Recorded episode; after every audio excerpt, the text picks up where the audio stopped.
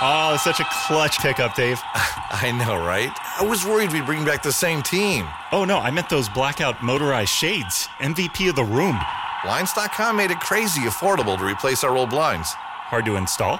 No, it's easy. Even you could do it. Nice. I installed these and then got some for my mom, too. What, you fly across the country to do the install? Nope. Blinds.com can do it all. All she had to do was pick what she wanted. She talked to a design consultant for free and scheduled a professional measure and install. Look at you, Hall of Fame son. Oh, I just picked the winning team. They're the number one online retailer of custom window coverings in the world. Oh, Blinds.com is the GOAT. The GOAT! He shoots. He scores. Go to Blinds.com for up to 45% off and a 100% satisfaction guarantee. Go right now for up to 45% off at Blinds.com. Blinds.com. Rules and restrictions may apply. Big day in Yankee land. Gerrit Cole gets the monster deal. The Yankees get their front of the line. Ace starting pitcher, as good as it gets, one of the best in all baseball. To break it all down, our Yankee insider, Sweeney Murti, live from the winter meetings in San Diego. Sweeney, big day. What's happening, brother? JJ, how you doing? Sweeney, I'm doing fine, and this is a guy we know the Yankees have been in pursuit of for quite a while. They wanted to draft him. They do draft him in 2008. He ends up going to UCLA. Wanted to trade for him in 2017, and after all these years, the Yankees finally land Gerrit Cole. Yeah, you know, Brian Cashman's been calling him the white whale, his white whale, trying to finally get him. And, and this time there were the only impediment was, you know, was somebody else going to offer the same or more as far as, as dollars, and he didn't have to worry about, um, you know, the the trade uh, talks and things like that as with Pittsburgh last time. The I, think one important aspect here that I've kind of been. Uh, coming back to in my mind here in, in the you know hours since we learned that uh, he was going to sign is, is that the Yankees, when they drafted Cole, as you talked about, and didn't sign him, there seemed to be some disconnect there, but there was no bad blood. There was no public animosity. The Yankees kept up a relationship with Gerrit Cole. They followed him in college in case they had a chance to, to draft him. They obviously didn't. He went higher than that. Uh, they kept Damon Oppenheimer, the vice president of scouting, who, who drafted him and, and developed that relationship early no ill will towards Gerrit Cole, kept up a relationship with him and his father over the years, uh, and would routinely stay in touch. And just the, not that, listen, the money got Gerrit Cole here, but the Yankees didn't burn any bridges. They didn't put it to the point where you know you had a player who who would pull a Ken Griffey Jr. and say, "No, I got kicked out of the clubhouse when I was a kid. I would never play for the Yankees." And uh, this this I think this was a just a small but significant piece to the whole puzzle of Gerrit Cole coming to the Yankees. That that relationship wasn't broken at a point in time when maybe they had a reason to to be upset about it, and, and but didn't do anything about that. Swing, obviously there was heavy interest. The Dodgers wanted him, the Los Angeles Angels wanted him. Who wouldn't? He's one of the best pitchers in all of baseball. How surprised are you though that he ends up getting nine years? Well, I th- I think when I'm, I'm not surprised today, but if you'd asked me three days ago before Stephen Strasburg signed, I, I, would have been surprised. When Strasburg signs for seven years, I think you knew that it had to go to eight. And when the Dodgers and Angels aren't backing off of eight, I think you had to know that somebody had to go to nine to get the deal done. And you know, listen, the Yankees were were willing to do that, and it didn't mean they were going to get him. Uh, Cliff Lee was in the exact same position where the Yankees offered more. They actually offered two years more. The AAV was a little bit less, but they guaranteed more money, signed him for longer term, and he still said no, went to the Phillies. Um, it doesn't mean you're going to get the player, uh, but you it, what it showed is that the Yankees put him in the same category as they put Cliff Lee, as they put CC Sabathia, uh, as they put Mike Mussina. This is the guy you want. Put all your chips in, make the best offer, money wise, and and hope he chooses you. And this time he did. Sweeney, I guess that's the hope, right? That he can be this team's version of CC Sabathia, a guy who's going to be here for a long period of time, a guy you can count on to be that game one starter without hesitation in a postseason series. And the Yankees have had success with the big free agent pitcher. If you think about it, Tanaka been very successful. Mussina, very successful. Sabathia, very successful. I mean, you can find the Carl Pavanos and the Jaret Wrights of the world, but I think all in all, this like misconception that's out there that oh the Yankees don't hit on the big free agent pitcher. In reality, Sweeney, it's really not the case. Yeah, I mean, and I wouldn't have called Jaret Wright at that point in his career. I wouldn't have called a big free agent pitcher. He was not this caliber. Carl Pavano was the top of that year's class, and other teams, you know, the Red Sox, the Tigers, the Mariners, all teams were willing to give uh, him the same amount of money that the Yankees were were were uh, putting up at that time. So uh, other teams could ended up with the same mistake. But you're right. When they play at the top of the market and go after those guys, uh, they generally haven't made that mistake. It's the other other reactionary things where they, where they've had a harder time is trying to identify a guy who could turn into that when they're trying to trade for a Jeff Weaver, a Javi Vazquez, a Sonny Gray, and and guys who who don't quite move up to that next level when which is what you projected. James Paxton's come pretty close. Um, but what even if you just look at who the Yankees were this past year, when you're talking about trying to get the number one guy, you said if Luis Severino can be healthy, if James Paxton uh, moves up there, you know, if Masahiro Tanaka just, you know gets throws one of those games, there were you, you had a, some question as to who could be. You had a lot of guys who might have been a number one pitcher and could have pitched like it, but that was just kind of a hope. Now here you got a guy who you know you're, where you're slotting him in, and everybody else who can pitch to that level. If they do that, now you've got a bunch of guys at the top of that rotation. Guarantees nothing. Um, you know the Cliff Lee, Roy Halladay, Cole Hamels, Roy Oswalt Phillies got bumped off in a five game division series uh, by an 83 win Cardinals team, uh, or 80 something win Cardinals team, you know, lesser team. Um, it, that stuff happens. Um, but you're giving yourself a chance. And when you're signed for nine years, you're giving yourself multiple chances. It doesn't. The, I, I, mentioned this at the end of close to the end of the show last night with uh, with Ed Coleman. A caller talked about. It. He kept throwing the word dynasty out there. He says he kept seeing that the Yankees had a dynasty if Cole would sign.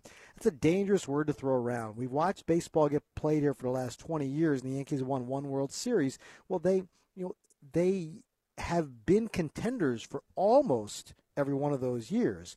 Some years they weren't good enough to win, but others they were, and they just didn't. Even if you put all these pieces together, I think it's a mistake to think that a dynasty is that easy to, to come by, and that if the Yankees win one World Series, let's say, that they're guaranteed to win three of the next four after that. It's just so much harder to do than it was uh, eh, for various reasons. They're giving themselves a chance here they're giving themselves multiple chances here by signing Gerrit Cole for a long period of time. And over the next four to five years, in the meat of that early part of that contract, you're you're going to find yourself with some opportunities. But I just think it's very dangerous to look at the Yankees uh, or any team and say, you know, you're going to win multiple World Series championships. They've proven how hard it is just to win one. Swing a great point because look at the Chicago Cubs. How many people thought that Cubs team was destined to win multiple championships? Even the Astros, as much success as the Astros have had, they lose game seven in the World Series last year. They only have the one title. The Red Sox, with the team they had, you're thinking they're poised to win multiple. And for the Yankees, look, they have not won now in over a decade. There are folks now dying for that world championship. And I think for some fans, Sweeney, they're going to look at the contract and they're going to say, well, it needs to lead to multiple championships. I don't see it that way. If Gerrit Cole for five or six years is one of the better pitchers in all baseball and he's going to live up to the back of the baseball card, be that guy that you can count on in regular season starts, in postseason starts. And yeah, he delivers in the postseason. That to me is going to determine whether or not he lives up to the billing, not the idea of how many championships necessarily. I think the Yankees win. Yeah, and uh, I, I, think the Yankees are held to a different standard. I mean, you talked about the Red Sox, Astros, everybody else. You know, if they win one, it's okay, that's great. But you know, Yankee, I think Yankee fans are, are expecting because championships come in bunches. The 2009 World Series championship is the only standalone World Series championship in Yankee history. Every other one was grouped together, whether it was a combination of you know three in a row or three out of four or whatever it was, or five in a row in the older days. Um, it, this was that was a standalone championship, and I think that is a product of what baseball has become, how they, it's been collectively bargained to set up the process, and how much harder it's gotten. Uh, I I don't think if you listen, if the Yankees win a World Series again anytime soon, I don't think it's any sort of given that they're putting multiples next to that, uh, and that it's part of any sort of dynasty it's I, I just I'll say it the same way. They've shown how hard it is just to win one. Sweeney Murti joins us from the winter meetings in San Diego. And Sweeney, as far as the rest of the rotation, does this Gerrit Cole move now lead most likely to the trade at some point of J Happ? I think at some point it, it might be an inevitability. I don't think it's something that they have to do right now. I think Happ can still hold value to them. I, I, I made this point earlier. Um, you know, it, it Brian Cashman said right away when the uh, 2018 season ended that he was going to trade Sonny Gray, right? Well, everybody knew he wanted to trade it. it. It how long did it take to finally do it? It took a very long time. They were looking for their best deal, so um, they didn't see they didn't see okay, we're definitely trading this guy, and it's going to happen just like that. Um, I, I I think we all know that um, you know that that you can't have too much, and you, one injury might um, might alter what you're looking at. But I think the reality of it is the Yankees are going to find themselves in a position probably where they'll have enough pitching options, and Happ's salary is one they could probably try to try to lose and save uh, a little bit of money on that side. And we'll see where the best value comes in. There's when the dust settles from all the other free agent pitchers that are still out there, and if our team's still looking to fill out rotations, a, a guy who has a two-year, he has a, a, a Happ has an option uh, a vesting option. But let's just call it two for 34. Even if the Yankees pay some of that down, you tell me there aren't multiple options that can be had for a team to pay for two years and I'll make up a number, 26 million for a starter who takes the ball as frequently as J Happ does. I would think that there are possibilities out there. So um, even if it is the inevitability, I, I don't think it means that it has to happen right away.